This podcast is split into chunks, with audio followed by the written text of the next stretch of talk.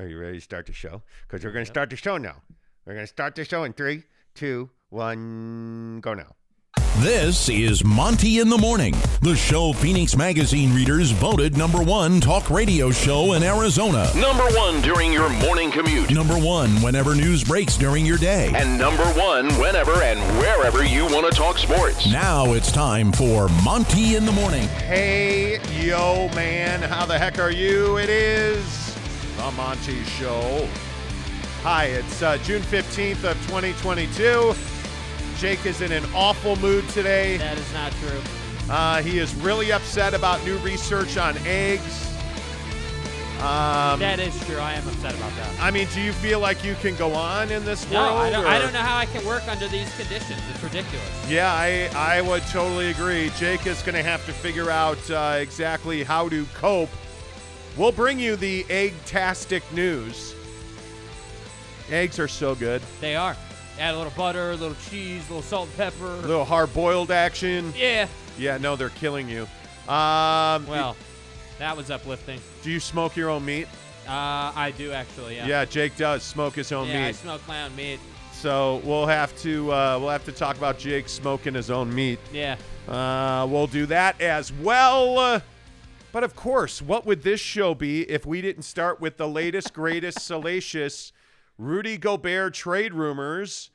And I don't know, and maybe this is a little too strong, but I am surprised that there is so much buzz around the NBA with Rudy Gobert trade rumors and that the Jazz have been able to ask a king's ransom in return for their big man. And Jake, I guess the question is are the Jazz asking too much in return for Rudy Gobert? Yeah, I think that the Jazz, y- you know, i- obviously they're able to ask for whatever they want to ask for. Certainly, uh, that's part of doing business. But I do think they're asking for too much. I do think that that you know expecting to get uh, two players and some picks is is definitely aggressive. Now, obviously, it depends on what two players specifically you're asking for. Um, but like in Atlanta, as an example, asking for John Collins, DeAndre Hunter, and two picks, uh, specifically with one of those picks being a first rounder potentially. That's a lot of value for Rudy Gobert. Now, I don't blame the Jazz for asking. Uh, It's their job to ask. Have the team say no and counter you. I'm a big believer in that. You know, ask for what you want. And if the other side doesn't want to give that, they need to counter. So I'm a big believer in that strategy. But I, I just think that, again, as we've talked about so many times, this league is not a big man league anymore. Yes, we have some very talented bigs. Yes, you know, you've got a big who won the MVP, but they are different kind of bigs than Rudy Gobert is, with all due respect. Those guys, Nikola uh, Jokic is, is a mobile big. Joel Embiid is a mobile big. Carl Anthony Towns is a mobile big. Those guys can do a lot more things athletically than Rudy can. Again, with all due respect. So when I look at Rudy's game and I look at how he kind of goes about things, you know, I don't think he's on those guys' level. And the point I'm getting at is is if you were trading, you know, Jokic or or Embiid, okay, yeah, two two All Star level players, two two picks, preferably one of those being a first rounder. All right, yeah, that's totally justified, and I think you know whoever you're negotiating with would be on the same page about that. But this is kind of what I was alluding to yesterday. The Jazz are going to go ahead and ask for as much as they want to ask for. The problem is, is that the league doesn't view Rudy the same way the Jazz view Rudy, and that's kind of the issue you're going to continue to run into on top of the money issues we've been over, on top of the fact that you don't have draft picks that you can negotiate with, like so that's why I say it's not going to be super duper easy to get a deal done. That said, I do think a deal is going to get done. They need to move him in order to get to the next phase of the of the, you know, not i I'm not calling it a rebuild, but a retool if you will. So yeah, I think a deal will get done, and and it's just going to come down to you know where where both sides of the phone come down on Rudy's value. Yeah, and I don't know if there is such a thing as asking for too much. I mean, we're all adults in the room. You know, like you can say no. Right. Uh, I'm very much of the mindset that yeah, you have to say no. And the the you know the the news yesterday was that the Bulls have told the Utah Jazz that Patrick Williams is not available. Um, in a trade for Rudy Gobert and Io DeSumo is also not on the table in those conversations. And that makes total sense. It, it was a little surprising that the Chicago Bulls would entertain a Rudy Gobert for Patrick Williams deal. I mean, that being the core of a deal. Obviously, Vucevic is going to have to be in that deal. Uh, but the Chicago Bulls also have the 18th pick in in the upcoming draft, and I do think that as we've talked about on the show, the Jazz want draft capital in return because they don't currently have a pick in this draft. And you know, you would like to be in the top 15 in this draft. I mean, Yeah. but 18 is pretty darn good, right? I mean, if if you could get, I don't know what it would take to make a deal with the Bulls. I don't see it's likely. Um, I think as as the days go on, it, it is going to come down to the Atlanta Hawks and their willingness to include DeAndre Hunter in that deal. But one of the things that really concerns me, Jake, about a deal with the Atlanta Hawks is they really want the the Utah Jazz to take Clint Capella back. And I think if I'm the Utah Jazz, I'm not so inclined to take Clint Capella, Capella back. I, I again will say, if I'm the Utah Jazz, I want John Collins and I want DeAndre Hunter and I want a first round pick. Yeah. And if that deal happens, let's do it. Because I think the Jazz do need to be back in this draft. I think it is important to either make a pick or trade the pick, but you need leverage in the NBA draft to to operate at the highest levels in this league. And if I'm if I'm the Utah Jazz, I, I want to make that deal with the Atlanta Hawks. Yeah, and I and I think that you know this is the other side of the conversation. What are you going to have to take back to get a deal done uh, surrounding Rudy and taking, you know, taking Clint Capella back? I mean, you know, while he's not some horrible player, he's also again not a big that I'm looking to, you know, uh, acquire. That's not that's not who I'm looking to bring back. I mean, I, I didn't, you know, the, the Jazz didn't call the Atlanta Hawks looking to get Clint Capella, you know, so that's why I say this this is kind of what, what I mean when I say the Jazz, as far as leverage is concerned, don't have a ton of leverage in these conversations, and that's the tough part. That's why I say if I'm a Jazz fan right now and I'm looking at all these rumors I'm hearing about Rudy and and roster change, my biggest question is not who they're going to go and get. Like, yeah, that is a question, but but I think the the most important question is who are you going to have to take back? What what what baggage or garbage are you going to have to absorb to get these deals done? Because then ultimately, like we've discussed, you're going to have to move those players too. So that's why I say the question it really boils down to hey, yes, it will give you DeAndre Hunter and John Collins and a pick, but you're definitely going to have to take the Capella contract. Th- So to me, if I'm Danny Ainge, it just simply comes down to okay, d- are we good with that or are we not good with that? For me, I probably wouldn't be good with that. I don't think that I, I would probably ask for a bit le- less and not take Capella rather than getting every single thing I wanted and bringing more bad money onto the books. I, that would be my that would be where I would kind of come down on that. Yeah, Clint Capella is a deal breaker for me. I'm just I'm not interested in it, and I understand. Um, you know, is the tweet machine fired up last night? People were telling me, "Oh, he's a double double machine." I got that already in Rudy Gobert. And a better version I of it, by the I, way. I, I have a a, a a an all time defensive presence in Rudy Gobert, who also gives me double double numbers every single night. yeah. I'm not interested in double double numbers. I'm interested in wing defenders. I'm interested in athletic players on the perimeter. I'm interested in guys who can play the paint and the perimeter. I'm interested in guys that can shoot the three. All of those things happen with the deal from Atlanta, with the exception of Clint Capella. And by the way, I don't believe that you can take on Clint Capella and John Collins. I just I, you're that money doesn't make sense. So for me, I I I I again will say the most likely destination for for Rudy Gobert is probably Toronto. I would bump Atlanta ahead of Chicago now, knowing that Chicago doesn't want to include Pat Williams, and I would put the Bulls third. Um, and if I'm the Utah Jazz, man, I'm trying to make that Atlanta deal because I think it's the best one. I think it. I think John Collins and DeAndre Hunter in a first round pick is better than OG Ananobi and Gary Trent from Toronto. Yeah. I I do. And I- and by the way, I still maintain if you can get a third team involved in this and you can move Mike Conley or Boyan Bogdanovich in that same deal, I'm doing that. Yeah. Um, so I'd l- I'd rather make fewer trades um, and trades that are more robust that check more boxes than have to make three four deals to remake this roster. Totally. That's just my opinion. So, Totally. Yeah. You know, I, I I feel like I feel like Danny Ainge knows what he's doing. I feel like Danny Ainge has this has the thing that comforts me so much is I feel like the Jazz have a plan this offseason. I always felt like Dennis Lindsey was just putting on the blinders and and you know launching the plane off the ground. Yeah, I guess I'll have to figure something out. Yeah, like just flying blind, bro. hoping that I'm high enough. Yeah. You know, Yeah. I, like That's a problem. What, that's what I felt like. Yeah. And I think Danny Ainge has a plan and a vision for what he wants this roster to be. I think that's why he is certainly in no rush to hire a head coach, um, which I don't think he should be. I think you should wait for the finals to make sure that you can interview every candidate properly that you want to interview.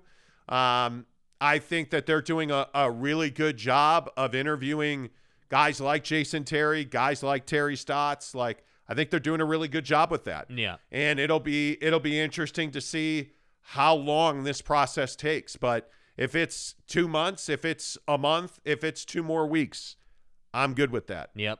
whatever it takes cuz you got to get the draft and free agency right Well, and I think you got to get the the- like this summer. It's imperative that you don't make mistakes. I mean, this summer you really have to check all your boxes and you have to basically nail it because again, that remember what the stated goal is. Let's not forget this. The stated goal right now is to remake this roster but stay relevant. Stay a, Yes. stay a playoff contender whatever that looks like. Whether you got to go through the play in to do that or you're a 5 seed or whatever. You know, like that's what they're saying that their goal is. So again, that's what I'm telling you. Like when when the first deal comes down, because inevitably that's going to happen. The first deal is going to happen when you get that tweet, when you get the Woj bomb. Read that Woj bomb and look at the back end of the trade. What did the Jazz have to take that they didn't want to take to get the deal done? Because that's ultimately what you're going to have to deal with as the season goes on. Yeah, it'll be interesting to see what what they wind up doing. You know, I I think the two main names that you've got to get value for in return are Boyan Bogdanovich and Rudy Gobert, because I think those are the two guys that are most most in demand on your roster. And I also think that Royce and Conley have have limited value. I think that you're going to be able to flip Mike Conley probably for a second round pick. I don't believe that you're going to get a significant player in return. Like for Rudy Gobert, you absolutely should be demanding a star starter caliber, Yes. you know, f- top five guy in return for Rudy Gobert. And if I'm the Jazz, I'm asking for two and a pick. Um, but for a guy like Mike Conley, your value's lower. Um, if you can include Royce O'Neal, um, I w- I would do that. I, I but you know again, if you include any any notable player on the Jazz roster with Rudy Gobert, it's a fifty million dollar trade, Right. and those are not the easiest trades in the world to make. It's far easier to trade twenty million bucks than fifty million bucks in this league. So you're gonna have to you're gonna have to figure out how to make that work, and that's why I, I ask.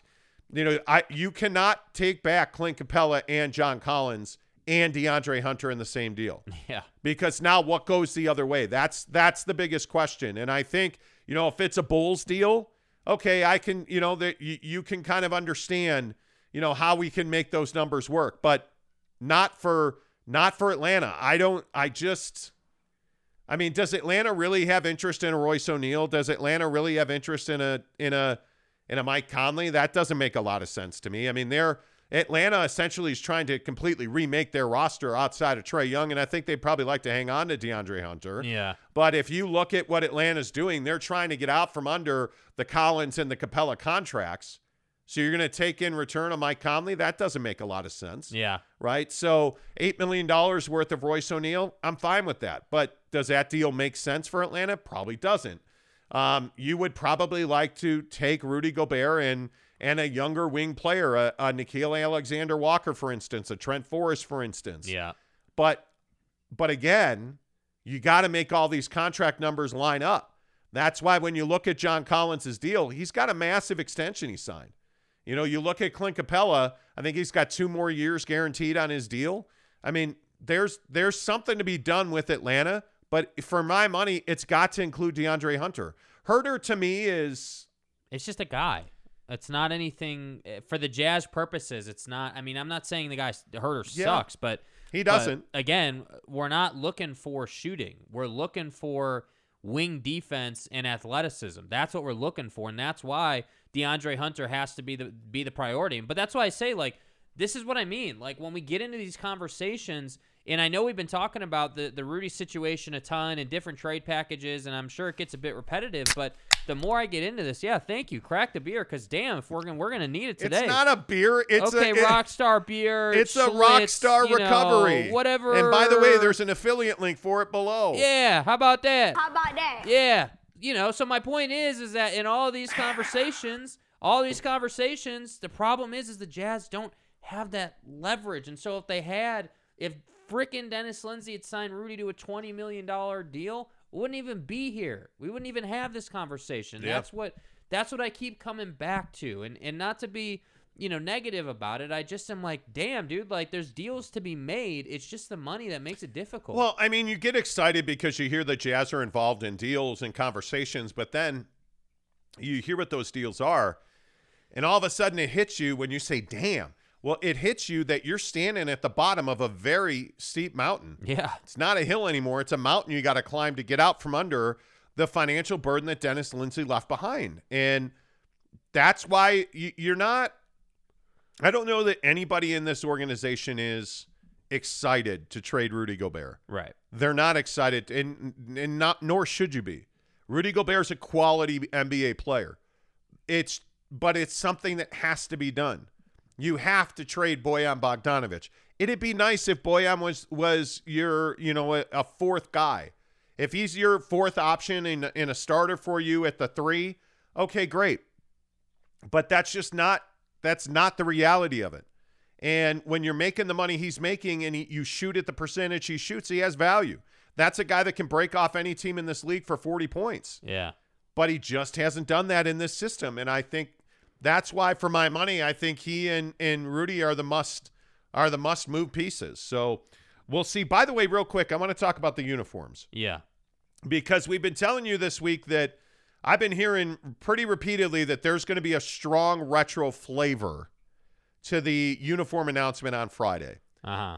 And pretty clearly, that's what we're getting. I mean, the, the leaked images of the floor that has the mountain and the old Yeah. purple colorway, and you're Yep. gonna get you're gonna get some mountain retro purple happening, right? We've we we've known that for a, a week to ten days, but what you're seeing now is the the the real question.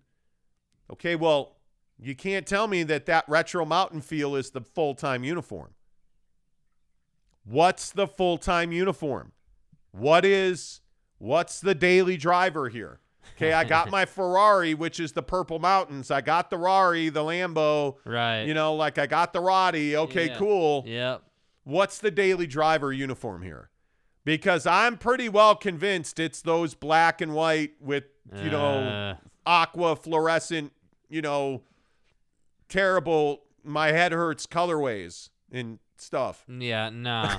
Like nah. I'm pretty con- I'm pretty convinced that those are not good. Yeah, I mean, I, I, ah, like I think, I think what it, what, what it seems to be unfolding here is that is that Ryan Smith wants to keep the heritage in the organization, but at the same time, he wants a new and like very simplified, clean sort of look to, as you put it, the daily driver. And I think that I don't want to see the Jazz in lime green, man. That's not the Utah Jazz. Nah. Like, just stick to your colors. I understand if you know if you want to go clean cut and like with the graphics and everything for the regular full time jersey. Okay, I can kind of get down with that, but just please keep it in the the white, blue, even green, like that that deeper green. I think that a lot of people did like that jersey. I wasn't one of them, but a lot of people did like that. You know, and even if you want to go with the orange, the orange colorway of this past set of jerseys was one of the best ones. I mean, that's they were rocking those in the postseason, man. Like the fan base loved those. So I just hope that they stay true to the colorways of the uniform. I understand if the design is all new and something totally different, but just stay true to the colors. That's Yeah. all I'm asking. Yeah. Yeah. You know, like yeah, man. I I I think there's gonna be I think the Jazz are very smart business people. That Ryan Smith is not dumb. They've listened and I think they've evolved. But it'll be interesting to see what's the full time uniform. I don't want the mountain the mountain colorway that we're seeing with the with the OG floor and the retro vibe. I don't want that to be an insurance policy for some garbage uniform on the well, day-to-day. that's what it's starting to feel like. Yeah, That's what I, it's that's starting what to feel I don't like. want. Yeah. in, in in you know, hopefully that's not the case, but we'll see. I mean, look, you can't have nobody, no organization out there has every single jersey is amazing. I mean, that's just not how it works. Like even if you look at the iconic. you know, organizations in the league. Like the Bulls, that black pinstripe one, I'm not a huge fan of that one. I like the clean black one with the red letters, no pinstripe. But see, like, the the Bulls uniform, the black one with the red pinstripes is Jordan era throwback. Like that was one of his most popular uniforms ever. For the Jazz, how do you screw up white, purple, and gold with a little bit of green? Yeah, I Like don't how know. do you I how don't do know. you screw that up? Like that's And to be fair, I to don't be get fair, that. They haven't screwed it up yet, but I kind of feel like that's the direction we're Oh, heading. I yeah, it could be. The black and yellow is the new practice jersey. Eric and Raleigh says, "Let's hope so." And if that's the case, fine. Yeah. Fine. Uh, Le- uh, Leonard Donnan Endelove, first one in. Tanner Plummer, good morning to you. Spencer D D. sp- says, "Go Jazz." Steve Hambone, uh, Mesh, good morning to you. Neville ninety three. Douglas Cook, Hello, Douglas. hello, Douglas. Can, do you prefer Douglas or Dougie? Dougie Fresh. Yeah. Uh, Dougie Fresh says, "Does chemistry matter?" Dougie Fresh. That's just what comes to mind. Dougie Fresh says, "Does chemistry matter when it comes to having success in uh, uh, successful team in trading Rudy? Who would you bring g- good chemist? Who would bring good chemistry and why?" Like, I don't know. I'm not a science teacher. The way I look at chemistry is it's developed over time. I mean, Yeah. I think that that you need to change this roster. Chemistry will happen naturally. Um, I mean, I, I just don't I don't think you can worry. I mean, I'm not telling you to bring in a bad citizen. I'm not telling you to bring in one of the Morris brothers. but what I'm telling you is I don't I don't see John Collins as a chemistry problem. I don't see, you know, Nikola Vucevic as a chemistry problem. Yeah. I think what is a problem is you're not going to win games with the current roster. Yep. That's a far larger. And by the way, they had huge chemistry problems Yeah. in the locker room this year. So, you know, Doug, I, I, I just I think you have to do. I think the Jazz have to do better than what they have now, and I think they know that. Um, Jeremy Bolton says hi, Well, hello. hi, casual. hi. Hi. Sam Carden says, why not keep Gobert and Mitchell? Some rumors say Conley for Levert in Cleveland. Then you can shop Bogey for Jeremy Grant. Well, Bogey isn't bringing Jeremy Grant to the Jazz. Yeah. He's not. And I don't know why. What is it that you've seen from from Rudy and Don that makes you think that's a good idea? Because you have two guys who clearly don't their games don't mesh well together. Mm-hmm. I think it's pretty clear they don't enjoy playing together. And there's clearly internal issues with the way that that rock, locker room is s- structured. And, and it always starts and begins and ends and finishes with your stars. Yep. And there's chemistry issues in that locker room, camaraderie issues with Rudy and Don. And as long as they're in that room together, w- half the team's going to be on one side, half the team's going to be on the other. And that's just not the way you win championships. Yeah. It's not. There's not a guy in the Golden State Warriors locker room that's not happy for Clay Thompson. There's not a guy in the Boston locker room that's not rooting for Al Horford. Like, you don't have that on this team. Yeah. And that's a huge problem. It's a huge problem. Um, JP Shanahan, good morning. You're back. What's up, JP? Hello, sir. How dare you take time off from this show? Dare you? Uh, I think Whiteside is a decent keep. I think he's a depth player. I would agree with that, BB. But Whiteside in, is the same thing as Capella, and that's why you can't take Capella back. You know, because because you already have a guy in Whiteside who fills that role, and and that's why I say like, yeah, I mean, is Capella? Could you make the case that Capella is a slight upgrade? Sure, you could make that Yeah. case, but I but I I just think for like monetary purposes and process purposes and efficiency, it just doesn't make sense. I mean, it's just repetitive, and and that's why I say like you know the the the whole situation is is is tough because again Danny Ainge when Danny Ainge was with the Celtics he had all the leverage in these conversations he had talent he had you know plenty to work with from the draft like that's how he was able to put together huge deals and stuff so to me huge deals this time around are yeah I wouldn't be surprised if we got a three teamer surrounding Rudy like I think ultimately what's going to happen is Danny's going to call these teams Chicago, Atlanta, Toronto. Like he's going to call around and realize, yeah, we do need a third team. And now I got to put that third team together in this deal. Yeah. So that's that's how I think that process plays out. Maybe,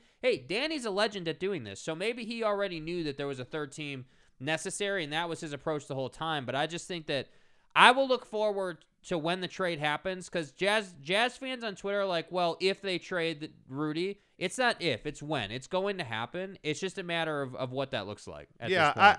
I I don't know what I don't I mean I don't know that Hassan Hassan Whiteside's an afterthought. yeah. I mean, he's a great shot blocker, but the guy is present on half the He's nights. just a guy. He is he is absent on most nights. Like he is the guy uh, frankly the guy's an emotional wreck. Like I just don't see I don't see he's just not a priority. I I don't think. Yeah. Dep- and and let's say that you make a John Collins Clint Capella trade, Mhm. which I don't think is likely under any circumstance. I just don't know what value Whiteside has to you as a as a player for the Utah Jazz. Yeah. Uh, uh, that's just my opinion, though. Sean Carden says saw an article online that the Cavs are interested in Conley. I mean, look, I, I mean, I'm sure they are. If, if you want to trade, if you're if you're saying to me, "Hey, Conley for Karis Levert," okay, I'm interested. I, I I am interested. I mean, I think Levert has definitely some uses What and, is and he some making, things, though? but I don't, I don't know what he's making. Yeah, you have to look that up. But but I just I I like the prospect of getting younger and getting more explosive. I like that. However, it, it does come down to to what he makes. So what what. 18-7. So I mean, he's making similar money to Conley. I But mean, he's in it, the same is that an ballpark. u- is that even an upgrade for Well, it's definitely an upgrade from a health standpoint. I mean, he did come off a major injury, but I think that that like he's going to Well, be more yeah. reliable than Mike is. I think Karis Levert is a boy. Let's look at his. Karis is interesting. I mean, obviously he brings you. eh, I mean, he can play on the offensive end. He can get his I own mean, bucket. He's all right. I mean, he's he's the, he, obviously he's much younger. he's certainly not a but- downgrade to Mike Conley. No, I I, I don't. I just don't. I'm. It doesn't. I mean, last year he he played. Uh, what is that? Four uh, 59, 58 games. Um, you know, I mean, he's average. I mean, he's a guy. he- He's a he- he's a bucket getter. I mean, I I don't. I, is that a difference maker for you? I don't. I'm probably keeping Mike at that point. Mike's. I mean, I I don't know. That just doesn't feel like a huge win for me. For Karis, Well, like, but uh, I but mean, would you rather get a player or a pick? Because you're not getting both. I'd rather get a pick. That's why I said Mike Conley's a pick player. He's not a guy that you're like, oh, send me a play. You're going to trade Mike Conley, and somebody's going to take on his enormous number for his production, and you you may get a, a second round pick out of that. You're not getting a first rounder out of that, Yeah. in my opinion. I I think my, the problem with Mike Conley is it's not a problem to keep him on the roster. The money is crippling to you Yeah. the money like and this is why you're you're going to wind up trading you know frankly i'd love to keep boyan bogdanovich on the team i'd love to have him but he makes good money and he's got value around the league and you're cash strapped That's the that's the important part. He has value. yeah I, that to me is the thing eric and raleigh says the black and yellow is the new practice jersey it better be uh, james knight says morning lads Morning. Um, eric says the warriors build chemistry by having a clear leader in draymond and good guys in stephen clay well, I'll tell you what. This this decision coming up with Wiggs and and Clay, this is a very difficult decision for Golden State. I think it's a very compelling conversation. I mean, you look at Clay Thompson. He has shown you flashes of his former self. Mm-hmm. But for obvious reasons and understandably so, he looks to be a guy that's out of gas at this point Yeah. right? He looks tired. Yeah. But he's coming off of a major rehab stretch over the last several years. And they're still on pace to win four championships in eight years. Yeah. But man, Andrew Wiggins is on the verge of winning an NBA Finals MVP. He is giving you huge perform. Jake laughed at me saying that. I only said that. You're to not kind that of- guy, pal. Trust me. You're not that guy. To He's bag not slap that you. guy. He's not that guy, dude. Come Okay, on. what are we gonna bet that he wins the NBA Finals MVP? What do you want to bet? I don't know. Steph did not hit a three. Doesn't matter. the dude. pivotal He put game up five one of of the most series. Signature performances in the series. Who He- cares? He is the reason they're Who's here. thinking about game four when they just when he he at- was 0 of 9 in game uh, s- five and ended a 200 plus game streak of three pointers, and Andrew Wiggins had That's my another big point, game. Dude, this And- guy is. But by the way, Andrew Wiggins, his offense isn't even why they're winning. It's his defense on on Tatum. Third, Yeah. Jason Tatum. Do you understand? In possessions guarded by Andrew Wiggins. Yeah. Jason Tatum is 13 of 55. Yeah. 13 of 55. Yeah. He's Jason playing good Tatum. defense. I'm not saying he's not playing well. Motherfucker. You, you It's can't- but it's it's it's just Hey, skin- Andrew Wiggins Hashibut isn't winning a Finals Takamo. MVP, dude. What- okay, what do he's we- not. it's okay, so not- if you're so it's not- confident, if he's you're not doing so that. confident, Well, I don't know what you want to bet. I'm not a gambler, as you so you know adeptly pointed out. you just yesterday. got Jake just pointed out this morning he walked in with a new feather cap, fur and feather on his hat because he got his commission check today from I'm the not Elvis afraid Warren. to die. Yeah, like you're out there being a G, dude. Yeah. You got all this bread laying around. Yeah. I just put out big money on a new piece of equipment yesterday for the show. we. You're out here buying hookers and wings. yeah, I you am, know, you are a I'm Saudi taking the Saudis' stooge, money. man. I get it. Yeah, you I get know, it. Phil, Yeah, uh, what put your money where your mouth is, man. yeah.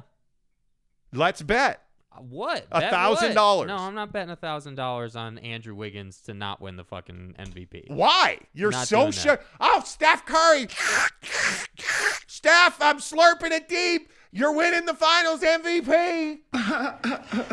Come on. Oh, Steph, Come you're on. so sexy. Come on. I love Okay, you. Ah, honestly, do, Oh, do people Steph. do people in the comments Steph. really think that Andrew Steph. Wiggins has a chance? Oh, Steph, I don't remember Oh. KD. Aw.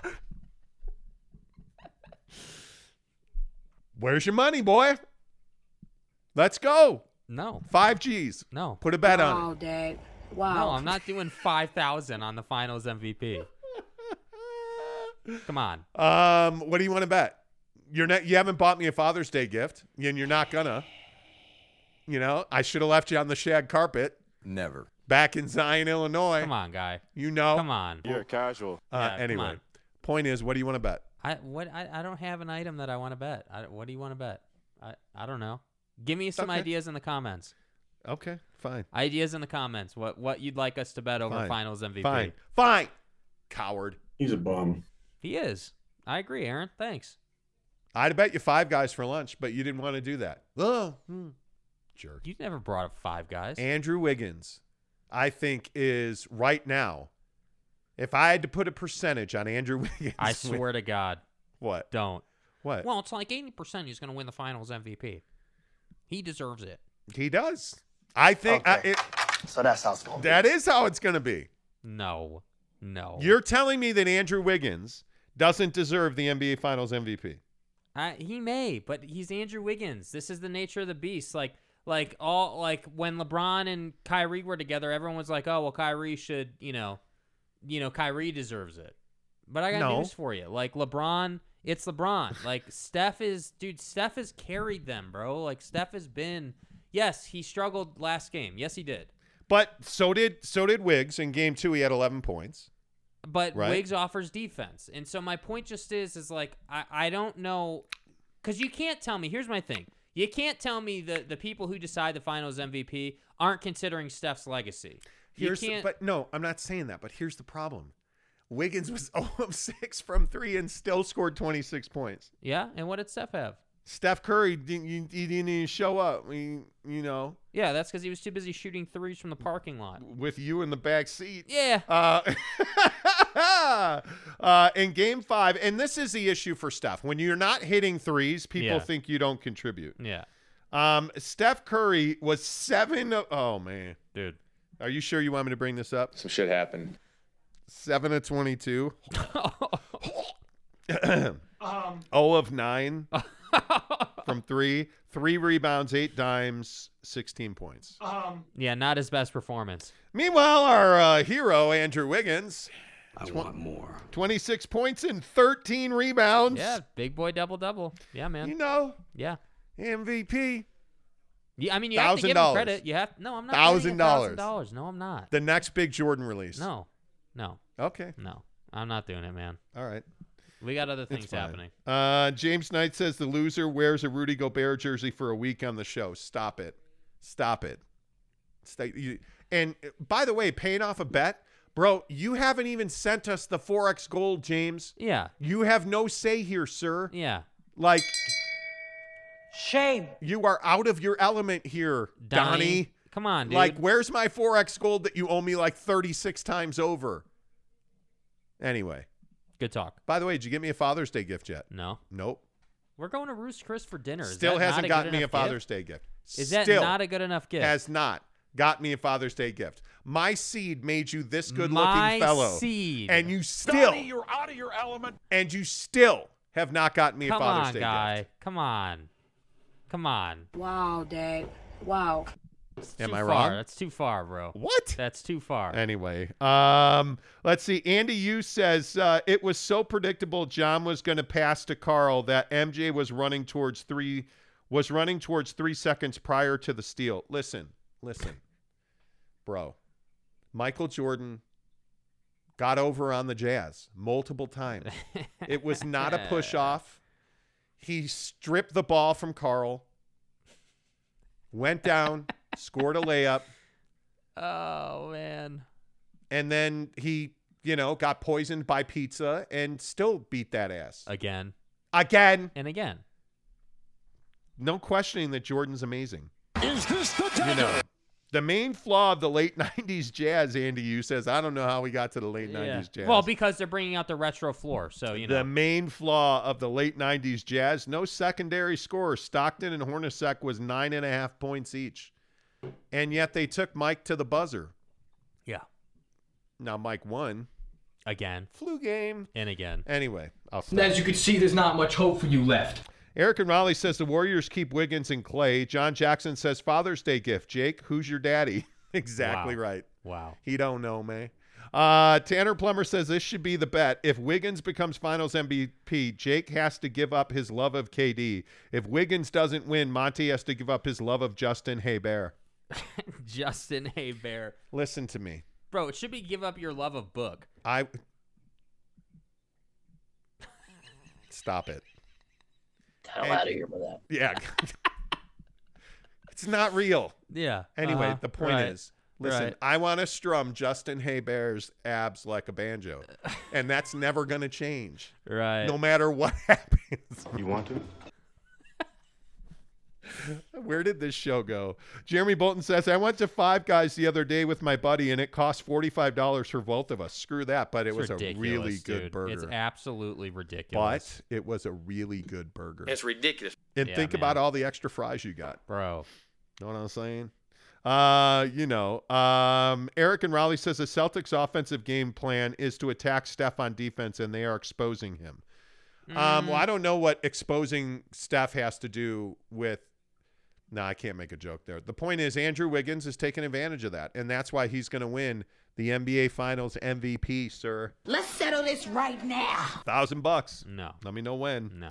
Um, Hibb says whoever loses does the next episode with their shirt off. Nah, I'm, fe- Nah, I'm nah, I'm fine. fine. I'm- uh, I'm Andy Yu fine. says he was past his prime, but still a solid scorer. Okay.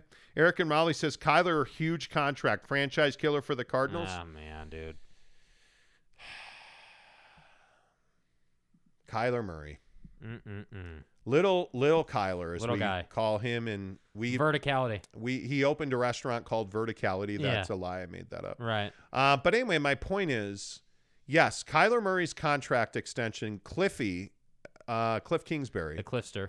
the uh, pimpalicious, another guy who's just, goddamn, Mm-hmm. on fire. But anyway, uh, the point is, um, Kyler Murray, according to Cliffy, is getting the biggest contract in the history of the Arizona Cardinals. Right. It will be taller if you print it on paper than Kyler is. Right. The point is, what has Kyler Murray done to earn that contract? Anybody? Name one thing. Um, I'm waiting. Go ahead. Um, I don't want to cut you off. Uh, that that silence is because he hasn't And, done uh, nothing. He ain't done not a thing. Well, no, he did. He did. He he threw it to the Rams in the postseason from his own end zone Repeatedly. again and again and again. He failed you at the most pivotal point in your season. He showed you an inability to win at the most pivotal point in your season. He showed you who he really is in the biggest moment. Because again, it's not just that they lost the game. I want to make this point really, really clear. It's not that you just lost the game. It's that you looked panicked. You looked unprepared. You looked like the moment was too big for you. Like this isn't Joe Burrow, you know, getting act- absolutely racked and and breaking his leg and he had to be out and that's why, you know, they didn't win. Th- this is not that. This is you threw interception after interception and looked completely outclassed by a Rams defense. That's why you shouldn't get paid. That's why. Well said. Mash says without 43 points in game four from Steph, this series is over. Agreed. Oh. Yeah. Uh, yeah, I don't disagree with that. Wiggins, Facts. Wiggins is still gonna. Problem is, game four was like a, a year ago now. Wiggins Is is the are the games too spaced out? Is it taking too long? yeah, two days in between is too much because it's actually three days uh, off. Yeah. I mean, by the time you get to the game on Thursday night, you've been waiting three days.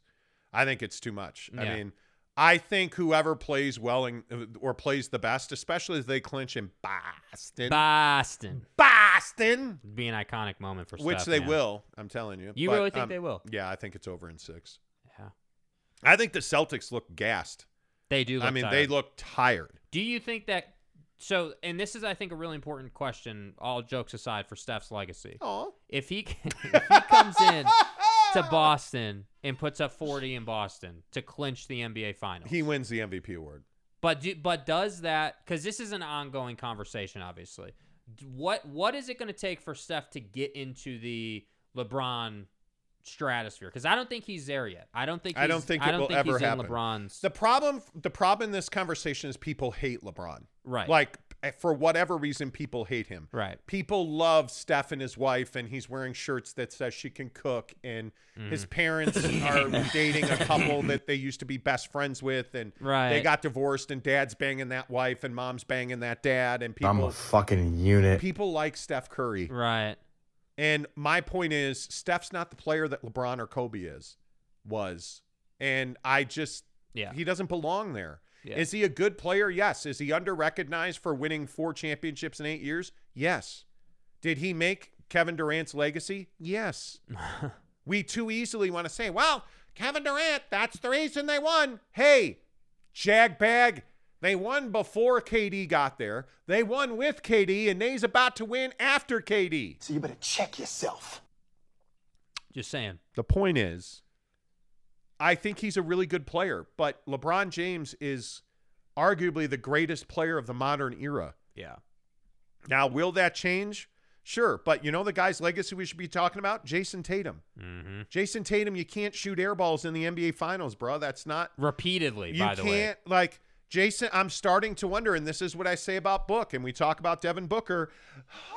Yeah. My guy. yeah. Yep. Um, I need a big game and a big game. Yeah. Signature I performance. need Jason Tatum to have 55 uh, tomorrow night at home to send this back to San Francisco. Yeah.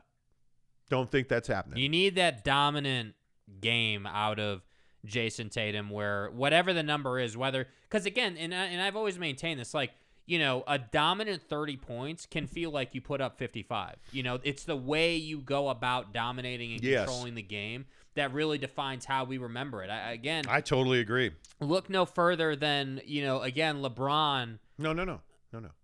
Look no further than guys like Bobby Hansen and Steve Kerr and frickin' John Paxson and you know like who's the- Andre Iguodala, like these secondary players that make their legacies in the biggest moments of their careers. mm, Andrew Wiggins. Andrew Wiggins, MVP of the finals. Come on. Steph got so disrespectful. You guys remember back in 2022, and and Andrew Wiggins somehow like why do people hate Steph? But no one's going to disrespect me. They don't hate Steph. Andrew Wiggins. if and what.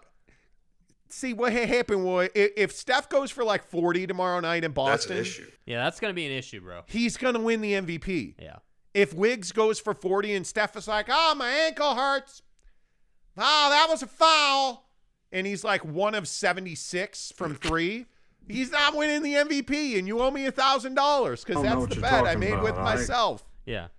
Anyway, James Knight says the greater greatest shooter in the world can go 0 for 9 on Jake's pillowcase either. Yeah. Well, you know, Is that where you got that pink eye? I guess. Uh, Jeremy Bolton says, uh, I don't think people hate the player LeBron. people like me hate the person LeBron. Wow. Agreed. What did he ever Not do a- to you? Well, it's what he it's what he hasn't done. That's and that the he's he is suddenly an expert on all things social. Dude only has a high school degree, and suddenly he's an expert on race and social issues. thing. Dude is Yeah, a bum. Nah, okay. come on. 'Cause See, this is where you lose me. Talking Look, are we about- talking about Donovan Mitchell or LeBron James? Yeah, talking about high school and college degrees mean nothing when it comes to social issues. Totally Like meaningless. literally, it's a piece High of school paper. and college degrees mean absolutely nothing, about who Nothing, you are as a dude, person. Nothing.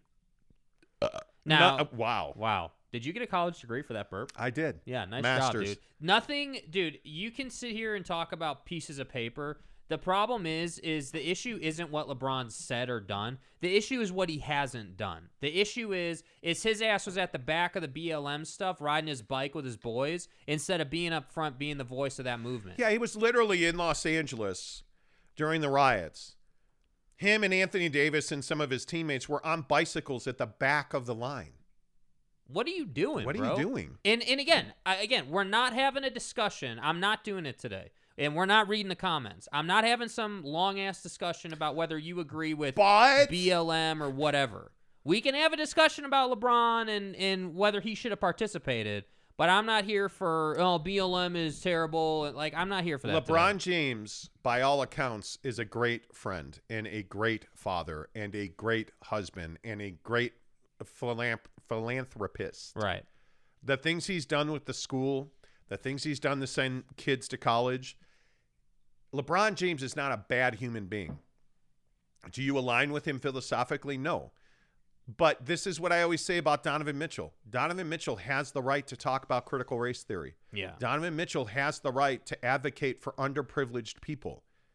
It and the idea that you would hate him because of that is mind-numbing to me. Yeah. I don't agree with everybody on everything, most people on everything. I don't. I am a free free spirit. Most people don't like me for the way I feel about politics or sex or you know, Justin Haybear's abdomen. Um, but it is what it is. We're all individuals and the problem is we hate LeBron because LeBron's elite. Yeah. LeBron's living the life that a lot of people believe they deserve Dude's but a have not billionaire. earned. Dude's a billionaire I mean, why do we not hate Tiger Woods? who recently became a billionaire. Why do we not hate Tiger? Tiger has done nothing but be a moral disaster. Because what did Tiger do? Tiger was busy, you know, getting after a Perkins waitress and and doing all the things that we as dudes glorify. That's But- why we don't hate Tiger. but why do we h- not hate Michael Jordan? Because Michael Jordan refuses to talk about social issues. Why do we not hate Michael Jordan? Well, we don't hate Michael Jordan because he's elite, but yet he doesn't put himself out there. So a guy like LeBron, who's elite and puts himself out there and gets involved in politics. And by the way, why is Laura Ingram telling him to shut up and dribble? Because he matters. yep, He he's matters. relevant. He's, relevant. That's why you hate LeBron James. Yeah. So anyway, uh, the blind swordsman DS says, uh, James, you're nasty. James Knight, you're nasty. The hell did James say? Talking about man seat on a pillow. Oh. Eric and Raleigh says, live the experience. L- lived experience is way more important than institutional education. Yeah. Amen to that. Street smarts over book smarts all Karen day. Montemayor says, "Where is my free casual shirt? May I speak with your manager? No, you can't, prick. Get out." Um, Okay. So that's how it's gonna be. I had Did I another. speak with your I- manager? yeah, hey, you're talking to him. By the way, I had another manager experience yesterday. really? What happened? Tell us quickly before we get to you know My next stuff. Chipotle burrito was not Oh, rolled. hell. Did you go in or did you go through Chipotle? Chipotle. Did I complain? No. I just ate it. And it fell all over the place. And you know what? It's fine. It's fine. I didn't complain. You weren't a Karen about it. I handled it with class and dignity. Too bad. And I was too lazy to call them because you can't actually call the store. Yeah. It is what it is. Um, you know, Andy Yu says if LeBron really cares about social justice, sacrifice some shoe money for child labor. Here we go. I'm so tired of this, dude. I no, I can't. Andy, with all due respect, I can't. Not one, not two, not three, not four, not five, not six. LeBron left after two titles. Yeah. Well, and, and this, but see, this is the thing. LeBron's got four, I think. Does he have five, or is it four? I think he's got four, right? Steph's about to have four. So, from a championship perspective, it's going to be even, assuming they win. Yeah. Perception's reality. Yeah, man. Flu game Jordan was hungover. Haha. Well, could be. He still whipped that ass though. Yeah. Uh, this is the, the thing about Jordan. And a lot of people comment on my license plate. That's the other my license. I have the license plate that says flu game It's on a it. savage license plate. dude. Um, and so many people are like, oh, he was drunk. He wasn't food poisoned. Okay, and he still beat that ass. What's your point? repeatedly. What's your point? So wait, if he's drunk, you couldn't you couldn't beat a drunk Michael Jordan, N- hello, anybody? Donnie? Yeah. I, I, anyway, it's fine. Um, we need to play this Phil Mickelson sound just to piss everybody off. Yeah, this will be fun. Um, you know, here's the thing. Phil Mickelson is a Saudi stooge, Right. right? I think we all know that. Live Golf Tour. Saudi stooge. Thank you. Yeah. Um, he's got blood all over his hands, right? And even though our local radio stations call him Josh Khashoggi, Jamal Khashoggi deserves better than Phil Mickelson. Right. Well, it turns out that 9 11 families think they deserve better than Phil Mickelson, too. They wrote a letter to Phil and other golfers taking money on the Live Golf Tour, which, by the way, is on break this week so that all of those guys can play the U.S. Open for a final time. But of course, that means that you have to do media pretty much every day. and the other day, Phil was asked about 9 11 families. And they say the deaths of your fellow Americans. No, I've read all that. Is there a question in there? Yes, there is. Um, how do you explain to them, not to us, but to them, what you've decided to do? Oh. I would say to um, Um. the Strada family, I would say to everyone that um, has lost loved ones, lost friends in 9 11, that I have deep, deep empathy for them. Um, I- I, I can't emphasize that enough. I, I um, Thanks, Phil. have the deepest of th- sympathy and empathy for them. Thanks. Yeah, we can that's, feel that. That's I mean, great. that's really the you know sincerity is It's flowing. really emanating through the the microphone that you have a lot of empathy for them, and you know mean- that's why that's why you're you're you're taking the Saudi money, right? Yeah, I mean, it's just the empathy is flowing from your bank account. Saudi stooge. Amazing. Um, this guy's a POS. Yeah. I don't know how I feel about this, though. Now, obviously, if you're not aware, on 9 11, I mean, the Saudis had their fingerprints all over 9 11, from Osama bin Laden to 16 of the hijackers. Like, Yeah. Saudis had their hands all over it. And the families, some of the families of 9 11 victims wrote letters. And that's why he was asked about this. I don't know what you do if you're Phil Mickelson because these questions are all legit and justified. Yeah. They are. And when you are when you are doing what Phil and Dustin Johnson and all these other golfers are doing, Saudi stooge. this is where sports washing comes in, Mm-hmm. which is a term that means, hey, the Saudis are paying Phil Mickelson 200 million to play golf uh, under the guise of the Live Golf Tour, hoping that people will be like, oh, well, I know they chop people's heads off over there, but man, they're not such bad folks. How about that? look how cool this golf tournament is. Like that's what they're hoping for. Yeah. N- never mind that. Well, yeah, they cut people's heads off. Yeah. Yeah, and they, you know, they blow up buildings with airplanes and stuff. But other than that, I mean, Yeah. and, and and you know, Osama and you know, oil. and- Other than all of that, and the heads chopping off thing, and the bodies in duffel bags out of embassies and shit. Like other than that, the Saudis. Holy cow, they put on really good tournaments. Look how green the grass is. Holy, yeah, buddy. No, not so much. And that's why I say uh, I, I this is justified. These are all questions that are not ridiculous. These are all questions that are not, you know, way too far out there. Like the Saudi Suge drop was a was comes from was born out of a reporter leaning on guys, you know, and, and that's why I say like this is what happens when you put money before number one, you know, a bunch of dead US citizens, number one, but you put money before your sense of country, before your sense of character. Like like you sold yourself out. And this is not just a Phil Mickelson issue. Like I have issues with Dustin Johnson. Dude has won the Masters. He's won a ton But of at majors. least he Like, has said, "I'm doing it for the money because I don't want to yeah, play the at least- game." I- and like at least that's yeah, what he's there's- saying. There's some respect in him being accountable Yeah. for why he's doing it. You know, and at least John Rahm yesterday said, "Well, you know, I could retire right now and never play another round of golf and you know, I like I have the money." And Justin Thomas the other day said, "You know, like I'm disappointed in these guys." And Rory Mack yesterday saying that these guys lied to me. I talked to them. They told me they were committed to the tour. Like calling these guys liars and frauds. And I just go back to again, like in in like we'll play John Rahm here. Listen to what John Rahm says about this, the money and the tour and all of that. I do see the appeal that other people see towards the live golf. Um, I do see some of the, how do I put this delicately, um, points or arguments they can make towards why they prefer it. Uh, to be honest, part of the format is not really appealing to me. Shotgun three days to me is not a golf tournament, no cut. Facts. It's that simple. Uh, I want to play against the best in the world in a format that's been going on for hundreds of years. Okay, right there. He says more, and I got more. Right there, if he'd have said nothing else, I'd have been a huge fan of this. Massive fan of this. Listen to the second part here. truth be told, I could retire right now with what I've made, and I've lived a very happy life and not play golf again. So, uh, I've never really played the game of golf for monetary reasons. I play for the for the love of the game, and I want to play against the best in the world. I've always been interested in history and legacy, and right now the PGA Tour has that. There's there's some meaning when you win the Memorial Championship. There's some meaning when you win Arnold Palmer's event at Bay Hill. There's some meaning when you win LA, Torrey, some of these historic venues.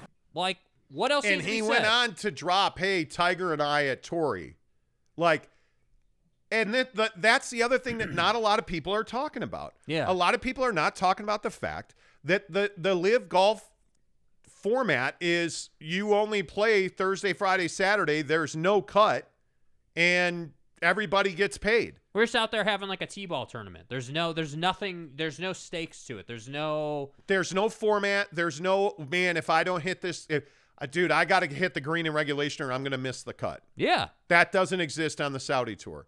They're out there getting paid. It is essentially your uncle's company golf tournament, and the money is just incredible.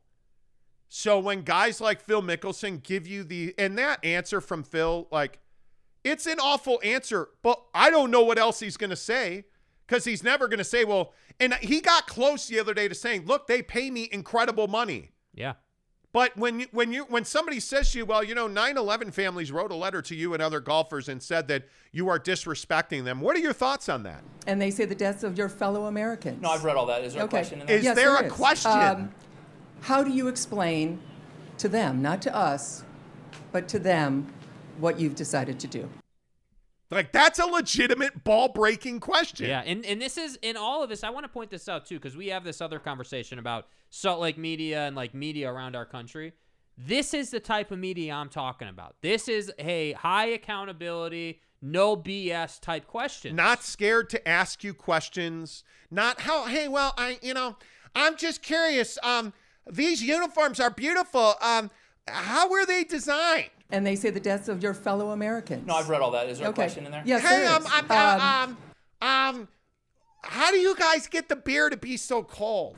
How do you explain to them, not to us, but to them, what you've decided to do? Hey, Phil, that's a beautiful uh, Mercedes you got there. Um, you know how did like are those Corinthian leather seats that you got with that Saudi money, you stooge? Um, Like there, that's a real question. That that's the media doing their job. Like you heard, you heard the Saudi stooge drop is a Saudi question. stooge. This is a media guy being like, "Hey, you, do you understand you're uh you're viewed as a Saudi stooge now?" Saudi stooge. He asked Phil Mickelson that question last week in London. And uh, Uh, well, um, uh, like this is what the media should do. Yes. But yet the newspaper business is out of uh, is out of business, and the people who do work for the newspapers are like, "Oh, hey Ryan Smith, man, that's really cool. You know, um, Qualtrics is a really neat name. Where'd you come up with it? like, what? Like they, you, we were listening to the we were listening to the press conference last week, the Quinn Snyder awkward goodbye press conference. Right. And people were asking questions like, oh, hey, man. Hey, Quinn, just curious, are you going to have more time now to comb your hair? Um, Quinn Snyder's talking about spending Halloween with his family in a press conference related to leaving the Jazz. That's how chill it was. And nobody was like, hey, Ryan, um, you know, look, uh, by the way, you don't have a TV deal. Uh, your uniform release thing has been a fucking disaster. Uh, you know, um, you know, hey, Danny, are you guys going to trade Rudy Gobert? Um, Hey, Ryan, I know you said you weren't going to trade Joe Ingles, but uh, like the, no tough Um, questions. No, hey, is hey, hey, Ry- can somebody just ask Ryan Smith? Hey, you've owned the, the club for a couple of years now. Um, and you know, you guys have had a tough time. They- You know, you've lost some really difficult games in the postseason, and you've had, you know, by all accounts, like huge chemistry issues in your locker room. Um, and really, you've seen your coach walk away. You've seen your, you know, obviously you guys moved on from Dennis Lindsay. You've had all kinds of turnover and turmoil. Has the last two years of ownership, you know, has it been what you thought it would be? Um, he'll answer the question and then you're like okay well when we when you look at the reaction that that the the community has had to your team is it at all concerning to you that it seems like your fans are waiting on a win from you guys hey are you at all concerned that you don't have a tv deal yet hey are you at all concerned that you know you're going to trade arguably your two most popular players uh, in Boyan Bogdanovich are two of your most popular players, and Boyan and Rudy Gobert. Do you worry about how the fans feel about that? Hey, man, um, you know, like just ask any of these questions. Hey, Danny Ainge, um, you know, like now that you're fully in control of the club, um, do you feel like you, you're going to be able to remake this roster? How committed to Donovan Mitchell are you? Hey, Ryan Smith, what have your conversations with Donovan Mitchell been like? Do you guys have a good relationship? Hey, um, by the way, how involved is Dwayne Wade in recruiting players? Hey, like Hey, any Dan- of this Danny shit, Ainge, like what, do you, let's- what do you think of the summer being that uh, you don't have any draft picks to work with? let, how much of a priority is is getting a pick in this year's NBA draft, Danny? Like, are you prioritizing getting a first round pick? Hey, um, look, and he- and if he says no, okay, cool. No, I'm not going to answer that question. Well, we're not going to talk about trades we're trying to make. Okay, well, how committed to having Rudy Gobert on this roster are you in 2023? Well, you know, we're committed to all of these guys. Okay, cool. Are you going to make significant changes to this roster? And do you believe that you need to reshape the roster to compete for an NBA championship? Ask the questions. When those uniforms come out and they're the black ones with the terrible neon green note on them, somebody needs to ask Ryan Smith, hey, are you at all concerned that so far the reaction to these uniforms has been bad? because it's garbage. The fans have not embraced these uniforms to this point. How important was it to you to get fan, you know, i- i- input or to feel what the community's input on these uniforms How were? much did you weigh fan reaction versus putting your stamp on the organization as far as the jerseys are concerned? But nobody does that. Uh, Eric C says, "Come on, the Chelsea fan is talking about morals in sports. Get out of here." So wait, I love this question. Yeah, this is such a This is casual. such an easy. Everybody's like, "Well, Roman Abramovichsky, um, the Russian oligarch, owned Chelsea." Well, let's see. He sold Chelsea during his stewardship of Chelsea. Chelsea was not arguably. It's not fucking close. Yeah. Chelsea was the most charitable organization in the world of soccer. Not close. They did more for community. They did more for charitable organizations than anybody else by all accounts. And it's public information. By all accounts, Roman Abramovich was a model steward of the Chelsea brand, of the Premier League brand, and as an owner of a sports franchise, Roman Abramovich did everything right. By the way, the minute that the Ukrainian issue happened, what happened? He stepped away. They put the they put the club in trust and and were under sanction forced to sell the team, which they did, and by which he did not profit. So we can sit here and talk about, and this comes up all the time on Twitter. We can sit here and we can talk about how, well, your favorite soccer club is owned by a Russian oligarch. Yeah, proudly so. Because Roman Abramovich was an excellent steward of the Chelsea Chelsea Football Club. Excellent. Not and I don't care how many trophies they won, and they won a pile. I don't care how many great signings and how much money he spent, and they spent a lot and had signing after signing That guy did more for the, the London community. That guy did more for the English football community. That guy did more for the world football community. That guy did more for the people around the world that are hungry. That guy spent more money on the African continent for Didier Drogba than anybody else. So you could sit here and say, well, you know, you're ripping Phil. I'm ripping Phil because he takes money from guys who cut people's heads off because they don't like what that guy was reporting about. Saudi stooge. So yes, Eric C, go ahead and keep comparing, you know, Roman Abramovich to Saudi Arabia. Cuz that's an argument you're going to lose every single day. It's ridiculous. I am proudly a supporter of Chelsea Football Club. Always have been, always will be. Do I like that Roman Abramovich has a relationship of whatever level? Now I would guess it's not much because he he was a broker in between Ukraine and, and Russia and was siding with Ukraine. Not that that makes it right or wrong, but I'm guessing he doesn't have much of a relationship left with Vladimir Putin. I'm not. a- Am I thrilled about that? No. Was I happy when Roman b- bought Chelsea Football Club? I was not. But he was a wonderful model steward of that brand. Yeah. He was an excellent owner. Excellent. There is not a Chelsea Football Club supporter who will have an ill word about him because that guy did it right. That guy did everything possible that he could do. So I'm not I- I have not a negative word to say about Roman Abramovich because the guy was a fantastic owner. Fantastic. Eric C says um Monty going to build a statue of Roman in his front yard. I'm not, but it's a ridiculous take, Eric. It is Yeah. an absolutely positively stupid thing to say. And it tells me everything I need to know that you won't be accountable to the fact that it's a dumb take. It is a. st- It is Like- really just lacking. and in I'm knowledge. not even, to be honest with you, I'm not even a soccer fan. I'm not even a Premier League fan. It's- and I know that Abramovich did his job. It's ridiculous. I mean, it is just. Yeah, It's next question. ridiculous. It's absolutely ridiculous. Yeah. But by the way, Eric C, you're a supporter of of Real Salt Lake. So should we talk about what their ownership situation was? No. What does that have to do with the price of tea in China? Nothing. Nothing. Nothing. It is it is a ridiculous, ridiculous thing to say.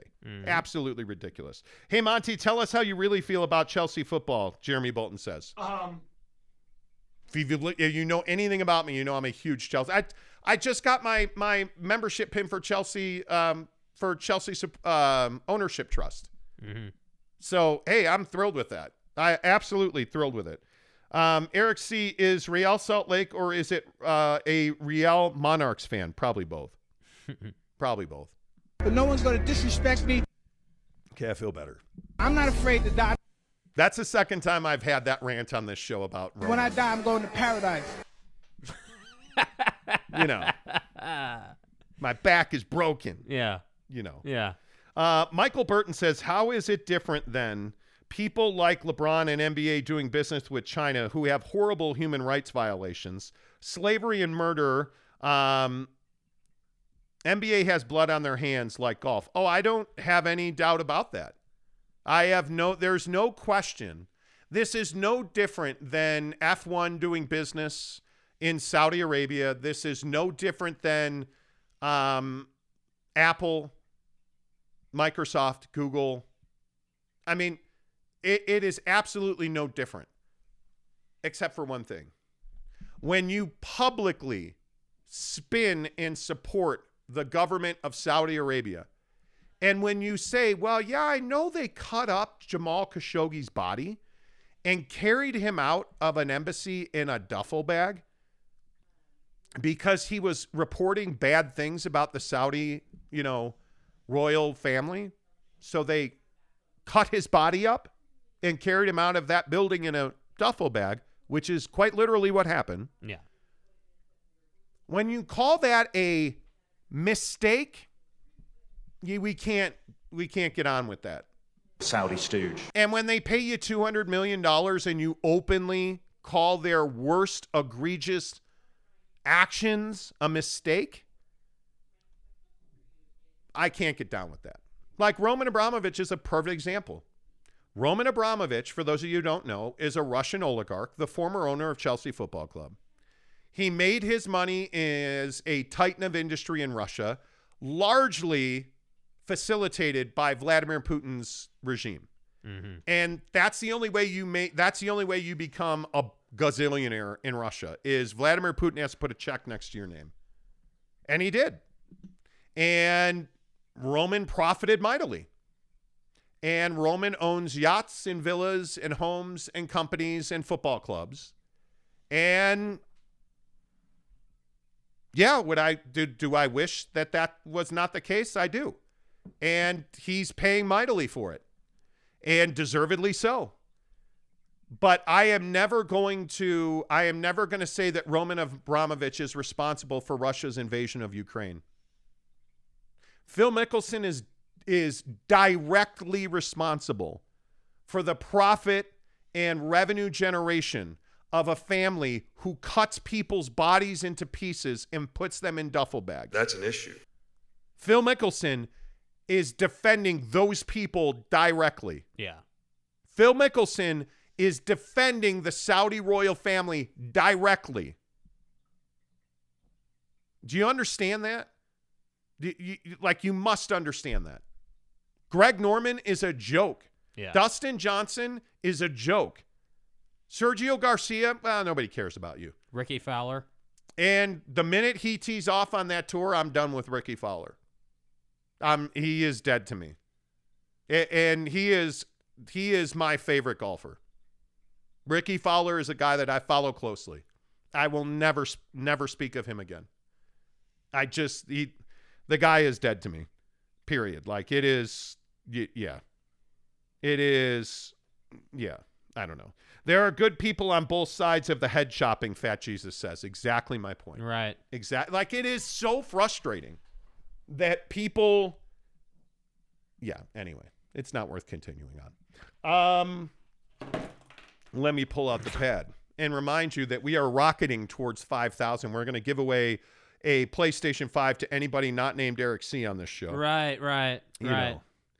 Um, let's see how many subs we had. Subs. Subs. We and were, by the way, we didn't cut anybody's head off to get these subs. Just saying. are you sure? Yeah, I'm, I'm just putting that out there. You, know. Uh, oh wow, forty six thirty nine. So we picked up thirty nine subs yesterday. Let's go. Um, make sure you hit subscribe, give us a thumbs up, and if you're so inclined, check out our affiliate links in the description below. Um, yeah, my Rockstar Recovery. Somebody was commenting that I should stop drinking energy drinks. Um, well, my Rockstar Recovery has zero fat, um, three carbs, and two grams of sugar. So I'll take it. Yeah. happily. I mean, it seems it's fine. You know. Yeah. And the reason I drink that one, I drink that or white cans of Monster. I don't like carbonation. So Yeah. there you have it. Shop our affiliate links. Yeah. Um, and Eric C, a bunch of your comments got filtered. I'm not doing that. That's YouTube doing that, and I can't see them. So Yeah. I would love to see you. Uh, Michael Burton, last comment on this. I agree what happened to uh, Khashoggi is evil. So is what's happening in China. I don't disagree with that. I don't disagree Why with do that. we? This is my question for all the Eric C's out there. Why is it that when we're talking about something like Phil Mickelson, we need to spin and go to, you know, an owner of a football club, or we need to go to, you know, Nike in China? We're not Yes. talking about Nike in China. We're not talking Why is about. it that when we talk about January 6th, we have to bring up Black Lives Matter riots? yeah, we're we not can't talking have about a that. conversation directly about Saudi golf um, because we have to talk about Roman Abramovich. We can't have a conversation directly about January 6th because we have to talk about riots uh, for BLM. Like, why can we not just compartmentalize? Hey, Phil Mickelson did this with the Saudis. Why can't we do that? We talked all about the China situation when Daryl Morey was doing his stupidity and Idiot. right? Like I, I we just have lost the ability to have rational conversations in this country. Yeah. We we just can't. And the thing that that I always point to is all the people who want to support you know like Donald Trump is a perfect example of this.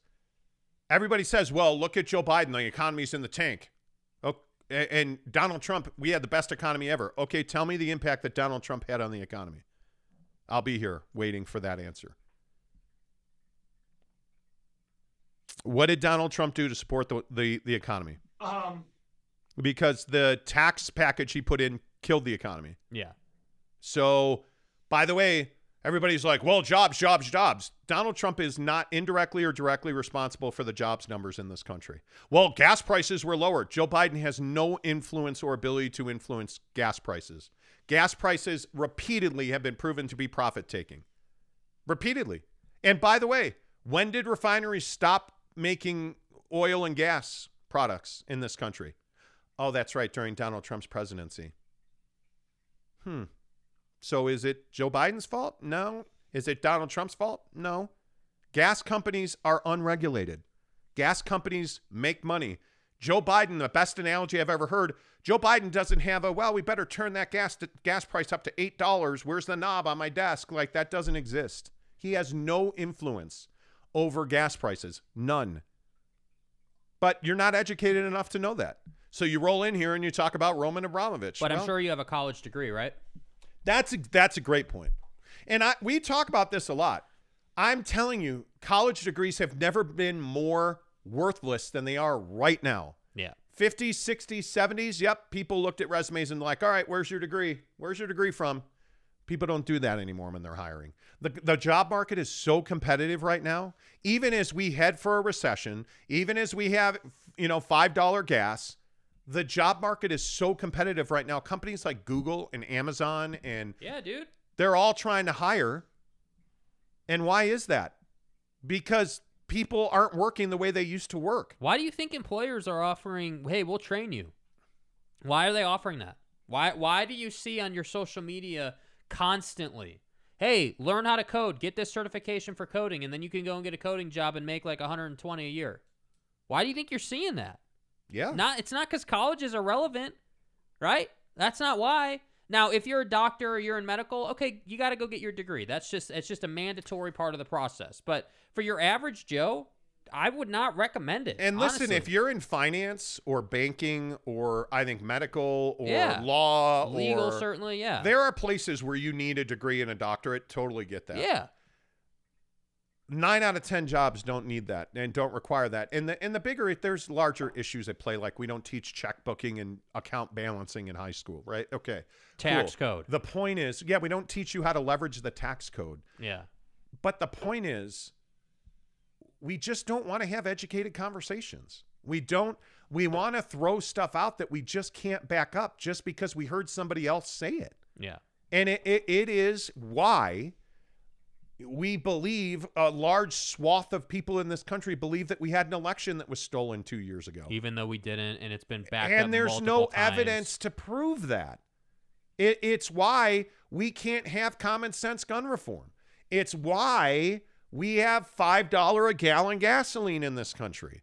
It's why California is in the position that they're in. Yeah, It's why they're overregulated and overtaxed, and that will never change. The the saddest thing is, is that we we talk too much and we act too little. We have politicians that have been in office for 40, 50 years who have their their hand in in or who, who people have their hands in their pockets from gas to the NRA to the food industry to your God, mom. the NRA like- might be the best example. and that's why we'll continue to have mass shootings in this country. That's why it's why we're talking about a thousand percent tax on on AR-15s. That's why we're going to have a th- people want to put into place a thousand percent tax on ARs. Why? That's not going to solve the problem. Yeah, That is not going to get mass shootings to stop. But we don't talk about mental health. We don't want to have a conversation about that. Oh, the Second Amendment. The guys that wrote the Second Amendment had no idea that this is how it would be applied. So stop telling me about the Second Amendment. It- Like it's the gun thing is a perfect example. Oh, they're coming for our guns. Show me the politician who said that we're going to have people knocking on doors taking people's weapons. Mm-hmm. Where is that bill? Where is that legislation? Where was that suggested? Show me that. Tell me that. Who is the one that said we should do that? yeah. Because nobody has ever said that that should be part of any bill or law. But we don't we don't do our research. We just Nope. listen to we listen and reelect Marjorie we, we- Taylor we Greene. listen to Tucker Carlson. Exactly. Exactly. It it is what it is. I, I just don't you know, it is. Anyway. Uh, Michael Burton says this is just starting to happen here in Australia and now we're seeing power outages. Yeah. and they can instill business specific ideology without having to deal with break built in ideas from someone with a college degree. Exactly. Donnie inherited a good economy from Obama. I different discussion. Why do you need an automatic rifle? Different discussion. The good economy was working for everyone. That's why Trump was important to the ultra rich. Yeah, and the stock market, folks, is not an indication of who's making money in this country. There's a couple comments about the stock market. It doesn't matter. What matters is that Jake is devastated this morning and he's in a terrible mood. And he's in a terrible mood. Um, not because he's going to owe me $1,000 when Andrew Wiggins wins the NBA MVP, NBA Finals MVP. Not why. But because he can't eat eggs anymore. Mm-hmm. New study out, friends. Now, eggs is one of my favorite, absolutely favorite foods. I love eggs. I love eggs. Love, I love, I love eggs. Nice I want fluffy your eggs. I want your huevos. Yeah. Nice Anyway, fluffy eggs, um, little butter, little cheese, little salt and pepper, whole little grain toast. sourdough or whole Oh, grain. man. Let's give go. me some give me some butter spray Let's with go. some toast. Let's go. I want it. Turns out people who eat eggs on a daily basis have a much higher occurrence of cancer, including colorectal cancer. No, that's exciting, isn't it? Damn. Now, if you eat eggs once a week, you're probably fine. If you're like Jake and you eat eggs twice a day, every day, uh, and stuff, well, Jake, it's been nice knowing you. Pause, bro. Pause. Yeah, come on. And Don't say before, that to but me. you, you, anyway, I'm not going to stop eating eggs. Mhm. I just don't eat them very often. I can't. When's the last time we actually had an egg? Oh, camping. camping, Camping. God damn, it was good. When we were at the formerly known as Yellowstone Park. Um, Dude, two two burger patties, you know, little cheese in between them, little crack egg over medium. My Ja- God, Jake made a, a burger for us that's on my TikTok, The Monty Show, M O N T Y, The Monty Show. And it was amazing. But a new study out says eating eggs every day will kill you. By the way, what's the best preparation of an egg? Because I think I could make the on a on a burger. The application is what's different. So on a burger, sunny side up, firm. Mm-hmm. But when you crunch that yolk, it runs a little bit. Yep. That's how you want it on a burger. Now, Medium. if you're going to hand me three eggs and some toast, I want them scrambled. Scrambled. Yep. Ideally, there'd be some veg inside of them, little cheese, salt and pepper. Pico, pico, pico. Yeah, you're a big pico guy. I get I'm a it. yeah. huge pico guy. Yeah. Huge pico guy. Yeah. To me, the best egg is scrambled. But man, if you're going to put it on a burger, It's got to be fried. Fried egg. so good. So good. Yeah. And then we have to talk about the Sopranos angle on this show because now they're saying that refined meats are killing us, which we've Fine, known for a please. while. But also a new study out that says eating things like charbroiled meat exponentially raises your chances of getting cancer. Isn't that neat? A, I don't charbroil my meat, I smoke it. What does charbroil even mean? That means you put it on an open flame and it gets the black crusty grill marks on it. Oh, okay. Those Which are taste phenomenal, by the way. those are carcinogens though. Right. Cancer causing chemicals form. So they say that that meat is terrible for you. We already knew that sausage like beef, pork sausage. Yeah. We already knew All the that, stuff that we like. capicola, God, capicola. salami, you know, the gabagool. Jesus. The gabagool. we already knew that stuff is terrible for you. Right. but just another study to reinforce that it's terrible for you. And the other thing that kills us is sugar. Right. So we thought today we would talk about your favorite flavor of Oreos. It's not even close for me. So after I've had my egg and charbroiled burger sandwich, I think the golden double stuffed Oreo is by far the champ. It's Are you ready? Are you ready? It's the gold standard. get to see golden. See it's what I called did the there? Golden. See what I did there? No, no credit at all. None, because that was Tough crowd today. That was stupid. Tough crowd today. Uh, Fat Jesus says the only safe thing to eat is Pop Tarts. Oh, Fat. double chocolate pop tarts in the Speaking of toaster sugar. in the toaster oven for like three minutes. Oh my god, Speaking of sugar, as a rock. Um, Eric and Rowley says Reese's Oreos. They're not bad. They're not bad. Ah, yes. They're, there's a couple like the pumpkin spice Oreos, eh. the really thin lemon But- ones are good. the lemon thins. Yes. Oh my god, as a rock, dude. Ugh, just Yeah. throbbing. Yeah. But man, you hand me a, a golden double stuff. Now, here's the problem with Oreos, right? And I think we've talked about this on the Yes. show. And as a noted fat ass, I have a, a As more a of a noted fat ass. As a noted fat, ass, I have a more authoritarian opinion here. Right, right. Authoritarian is probably not the word I wanted to use. Right. Um, but I'm authority on on food. You're credible.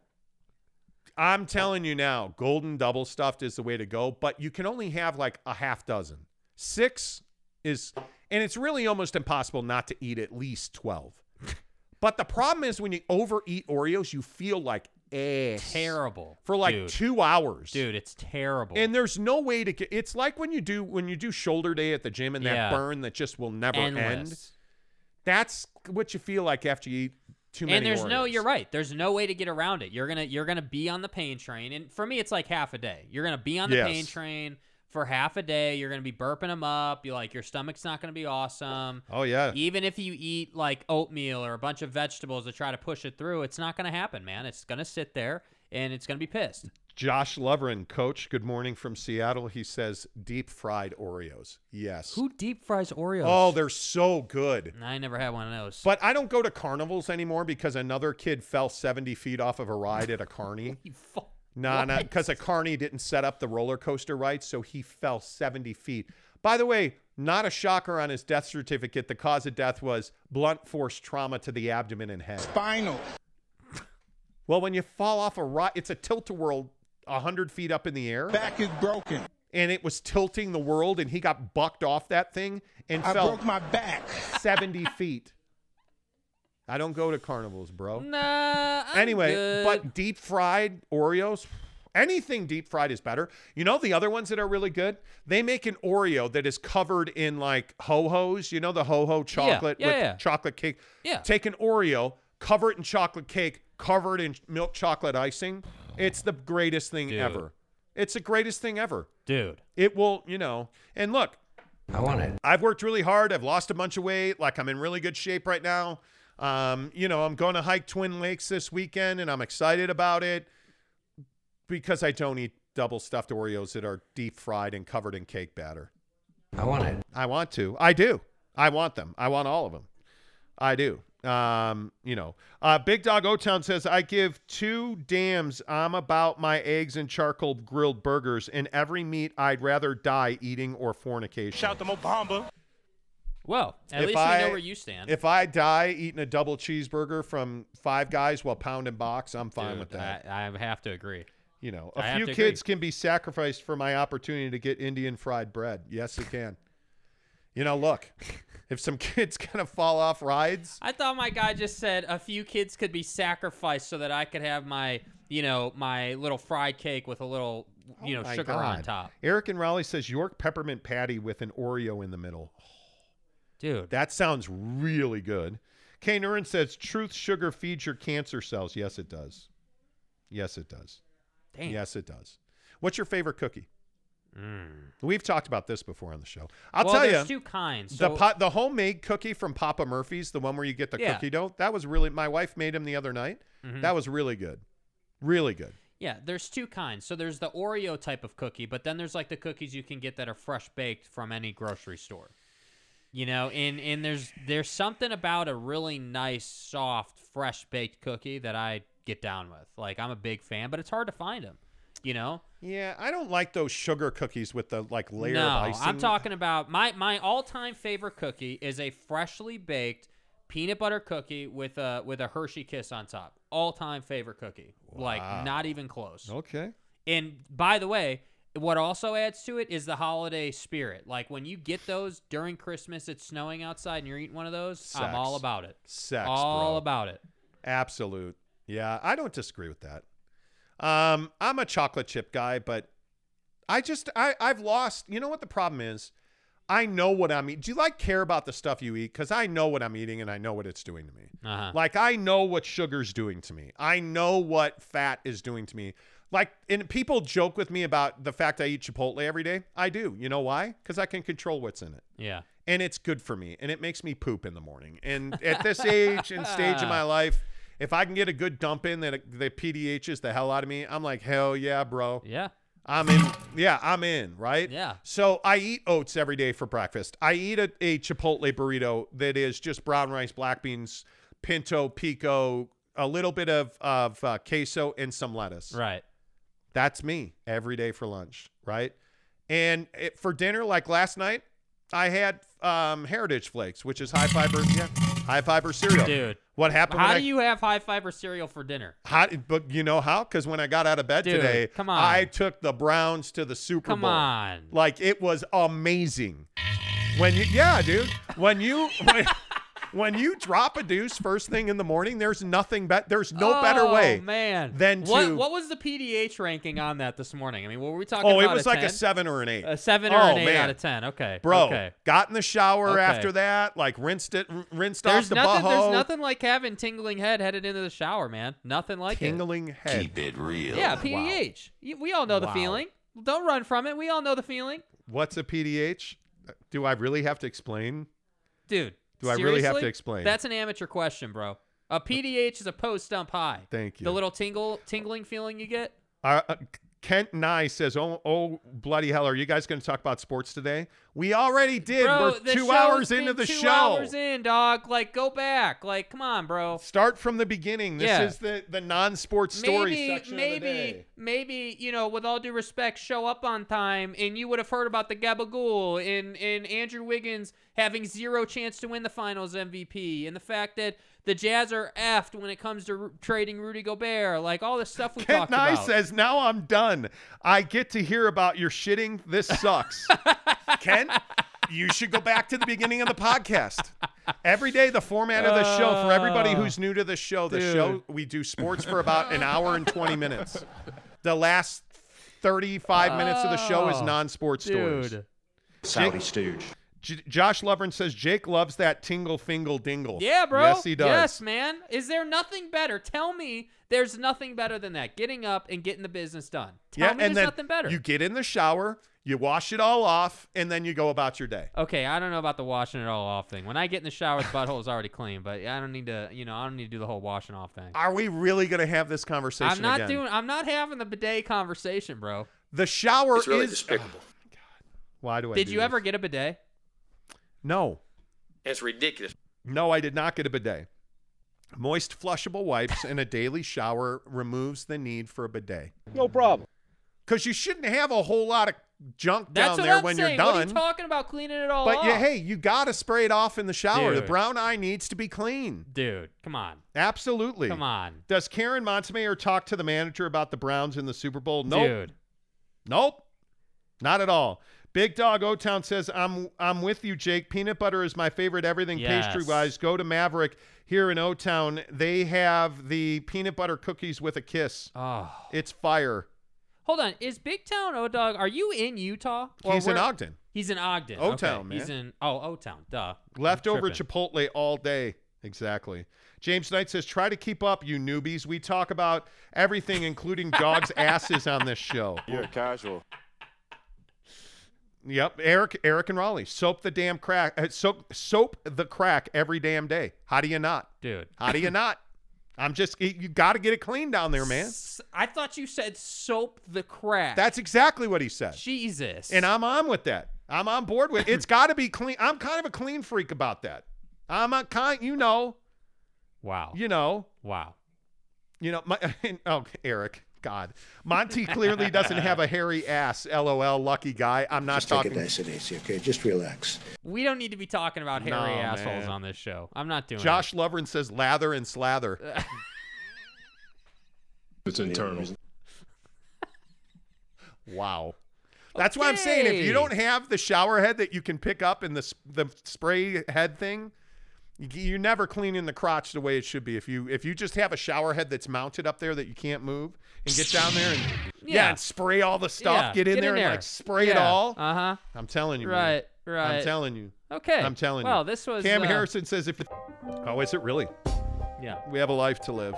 Appreciate y'all being here tomorrow. Uh, obviously, we'll get you ready for Game Six, the penultimate championship night for the Golden State Warriors. By the way, I think the Stanley Cup final begins tonight. It does. It does. I'm taking Vasilevsky in uh, Tampa. okay. Yeah, I think you have to. Although the Avs are very good. Well, maybe we'll talk some hockey tomorrow. Probably not. Uh, until tomorrow, say, wash that boho, Jake. Wash that boho, Jake.